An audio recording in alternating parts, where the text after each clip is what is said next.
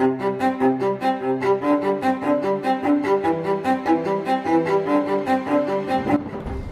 kembali lagi di Artos.id FM, ruang media pajakmu Dan tentu saja bersama saya, Angga Prayoga Seperti kita ketahui teman-teman, kita memasuki PPKM darurat di mana membatasi ruang gerak kita untuk menekan laju penyebaran COVID-19. Di luar sana teman-teman, kondisinya sangat mengkhawatirkan. Kita tahu di rumah sakit sudah sangat penuh, banyaknya berita duka di mana-mana, di medsos, dan untuk teman-teman yang mengalaminya, kami Artos.id mengucapkan bela sungkawa yang sedalam-dalamnya.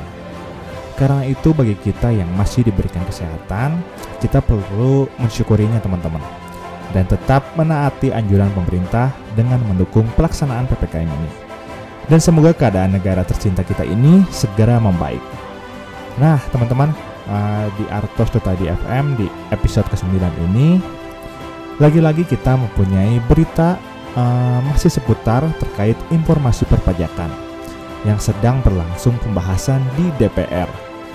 Uh, menurut saya di mana uh, mungkin akan diterapkan di tahun-tahun selanjutnya teman-teman uh, peraturan-peraturan terbaru uh, mengenai pajak.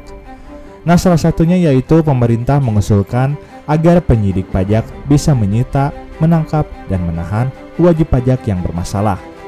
Lalu di segmen podcast kita akan sharing mengenai dividen dalam negeri yang dikecualikan sebagai objek pajak. Lalu terakhir seperti biasa di segmen Q&A pajak kita akan menjawab pertanyaan-pertanyaan yang masuk ke WhatsApp dan Twitter at artos.idfm. Nah, mari kita langsung saja masuk ke dalam program berita.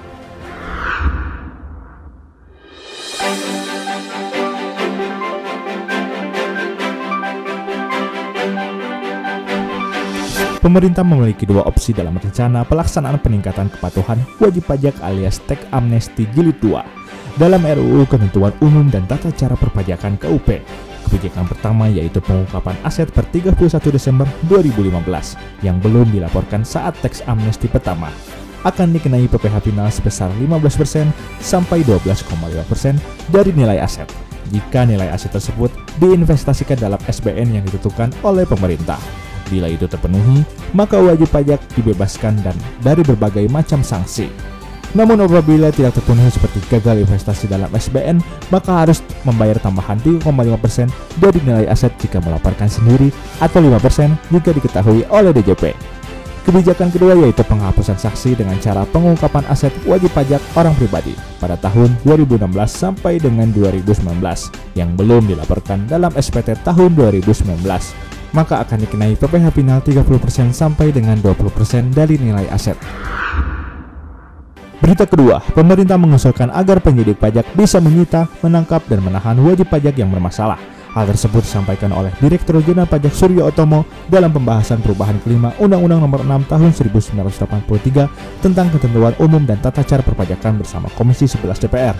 Terpenting kata Suryo, meskipun penyidik bisa melakukan penyitaan aset, menangkap dan menahan tersangka pengemplang pajak, tetap harus didampingi dan bekerjasama dengan Kepolisian Republik Indonesia. Berita ketiga, pemerintah akan memberikan insentif baru untuk pelaku usaha yang terdampak pandemi COVID-19. Kali ini terkait dengan pembebasan pajak pertambahan nilai untuk sewa toko atau outlet. Deputi Bidang Koordinasi Ekonomi Makro dan Keuangan Kementerian Koordinator Bidang Perekonomian, Iskandar Simorangkir mengatakan, dengan insentif ini, maka tarif PPN sewa toko 100% ditanggung pemerintah. Dalam hal ini PPN yang dibebaskan adalah toko atau outlet yang berdiri sendiri atau berada di pusat perbelanjaan seperti mall, dan komplek pertokoan yang ada di stasiun, bandara, terminal, pelabuhan, perkantoran, ataupun pasar rakyat. Untuk detail pembebasan PPN ditanggung pemerintah ini, Iskandar meminta untuk menunggu aturannya yang akan diterbitkan. Melalui peraturan Menteri Keuangan, saat ini PMK-nya sedang dalam proses harmonisasi. Berita keempat, Bank Dunia menyarankan agar Indonesia menurunkan batas atau threshold pengusaha kena pajak yang saat ini mencapai 4,8 miliar rupiah per tahun. Menanggapi hal tersebut, Direktur Jenderal Pajak Kementerian Keuangan Suryo Otomo mengatakan, tengah membahas dan mengkaji usulan tersebut. Menurut dia, pemerintah memang ingin membangun basis pajak yang lebih adil melalui reformasi perpajakan. Dengan demikian, APBN yang sehat dan berkelanjutan dapat terus didukung, kata Suryo dalam konversi pres APBN kita. Bank Dunia menilai tingginya ambang batas PKP menghambat penerimaan pajak. Maka dari itu lembaga tersebut mengusulkan agar PKP bisa diturunkan agar bisa menggenjot kas negara.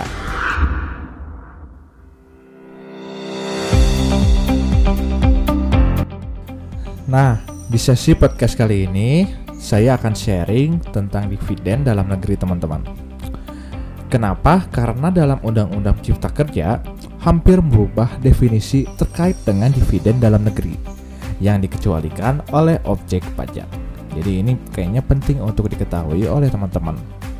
Nah, perubahan definisi dividen dalam negeri yang dikecualikan oleh objek pajak ini berlaku baik bagi penerimanya orang pribadi atau juga badan teman-teman. Jadi kalau untuk orang pribadi, dividen tersebut nggak akan dikenai pajak penghasilan final 4 ayat 2. Atau kalau misalnya penerimanya badan, dividen tersebut nggak akan dipotong pajak penghasilan pasal 23. Nah kayak gitu teman-teman. Cuma dividen dalam negeri yang dikecualikan ini ada syaratnya. Jadi nggak sembarangan gitu ya. Nah, di podcast kali ini kita akan bahas lebih detail terkait dividen dalam negeri yang dikecualikan sebagai objek pajak. Nah, pertama kita akan bahas dulu mengenai dividen dalam negeri yang dikecualikan sebagai objek pajak yang penerimanya orang pribadi. Nah, syarat dividen tersebut ya, teman-teman agar tidak dikenai pajak, dividen tersebut harus diinvestasikan kembali di Indonesia, teman-teman. Nah, contohnya kayak gimana diinvestasikan kembali? Jadi teman-teman mungkin bisa menginvestasikan dividennya di pasar keuangan, misalnya ya. Kayak teman-teman beli surat berharga negara gitu. Terus beli obligasi di lembaga pembiayaan milik negara, itu teman-teman juga bisa. Atau teman-teman menginvestasikan kembali dividennya di pasar saham ke teman-teman. Kayak beli saham di perusahaan saham dalam negeri, atau teman-teman juga bisa menyetorkan dividennya sebagai modal di perusahaan swasta, itu juga bisa. Nah, dividen-dividen yang sudah diinvestasikan kembali tadi mempunyai jangka waktunya teman-teman. Jadi harus tertanam di investasi paling singkat selama tiga tahun atau lebih. Ya jadi nggak main cabut aja gitu ya uang dividennya ketika sudah diinvestasikan kembali baru satu tahun udah dicabut gitu ya. Yang penting nggak kena pajak aja. Nah enggak itu ada minimalnya. Minimalnya harus tertanam selama tiga tahun atau lebih. Nah selain syarat harus diinvestasikan kembali teman-teman untuk dividen dalam negeri yang diterima oleh orang pribadi, syarat lainnya yang harus dipenuhi yaitu menyampaikan laporan realisasi investasi dan yang uh, dan juga melaporkan dividen tersebut pada SPT tahunan orang pribadi, teman-teman. Di bagian bukan objek pajak. Nah, kedua batas laporan tersebut sama-sama di akhir Maret. Jadi barengan ya, ngelaporin laporan realisasi investasi dan juga melaporkan SPT tahunannya. Kalau orang pribadi kan uh, paling lama itu akhir bulan Maret ya teman-teman uh, SPT tahunannya. Nah jadi barengan teman-teman itu syaratnya biar apa nggak dikenai pajak dividennya. Lalu bagaimana dengan dividen dalam negeri yang diterima oleh wajib pajak padan Nah, Undang-Undang Ciptaker juga, teman-teman, mengubah keseluruhan definisi dividen yang diterima oleh wajib pajak padan. Nah, yaitu Dividen yang diterima dari kepemilikan berapapun bukan merupakan objek pajak teman-teman. Ini enak banget. Kalau dulu kan kepemilikan saham minimal 25%, maka dividen yang diterima baru bisa dikategorikan sebagai bukan objek pajak. Nah sekarang udah enggak kayak gitu teman-teman. Jadi kepemilikan berapapun yang diterima oleh wajib pajak padan dikecualikan sebagai objek pajak. Nah, tapi tetap ada syaratnya syarat dividen yang diterima oleh wajib pajak padan agar tidak dikenai pajak. Dividen yang diterima harus dilaporkan di SPT tahunan badan bagian penghasilan bukan objek pajak. Syaratnya juga hanya itu aja teman-teman untuk dividen dalam negeri yang diterima oleh wajib pajak padan. Nah, itu podcast mengenai dividen dalam negeri yang dikecualikan sebagai objek pajak. Semoga dapat membantu teman-teman ketika menerima dividen dalam negeri. Terima kasih.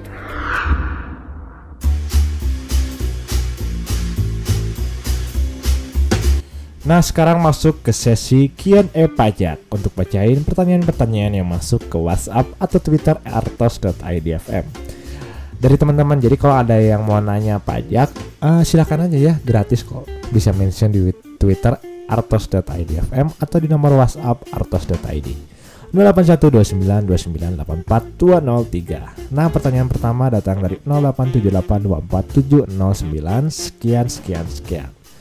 Mau bertanya bagaimana prosedur mengunjungi kantor pelayanan pajak di masa pandemi. Nah, oke. Okay. Seperti yang kita tahu ya teman-teman, kalau sekarang itu di daerah Pulau Jawa dan Bali sedang melakukan PPKM darurat sehingga membatasi ruang gerak kita. Nah, salah satunya termasuk juga jika kita mempunyai urusan yang memang harus berkunjung ke kantor pajak.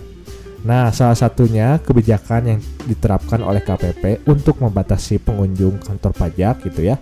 Kalau kita mau hendak mau pergi ke kantor pajak, kita harus mengambil tiket antrean secara online, teman-teman.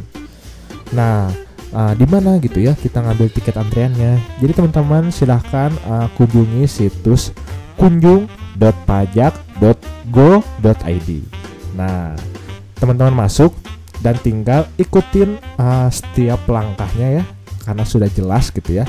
Uh, udah bagus kok udah apa uh, nggak akan bingung bagaimana uh, cara mengambil uh, membuat tiket antrean gampang kok. Kita hanya perlu mengikuti langkah-langkah yang sudah disediakan. Uh, di situs kunjung.pajak.go.id jadi nanti teman-teman kalau udah beres apa uh, mengikuti langkah-langkah tersebut, nanti teman-teman akan mendapatkan jadwal dan nomor antrean ke kantor pajak. Nah, kalau kita tidak mengambil tiket antrean online, teman-teman, kita nggak boleh masuk ke kantor pajak karena mengingat sedang dilakukan ppkm darurat. Jadi nggak bisa sembarangan ya, teman-teman. Oke gitu teman-teman, semoga sesi Q&A episode ini bermanfaat baik untuk yang bertanya ataupun pendengar artos.idfm. Ya, sekali lagi teman-teman juga bisa bertanya apa pun terkait pajak gratis melalui WhatsApp artos.id 081292984203 atau mention Twitter at artosidfm yang nanti seperti biasa akan saya bacakan di sesi Q&A episode berikutnya.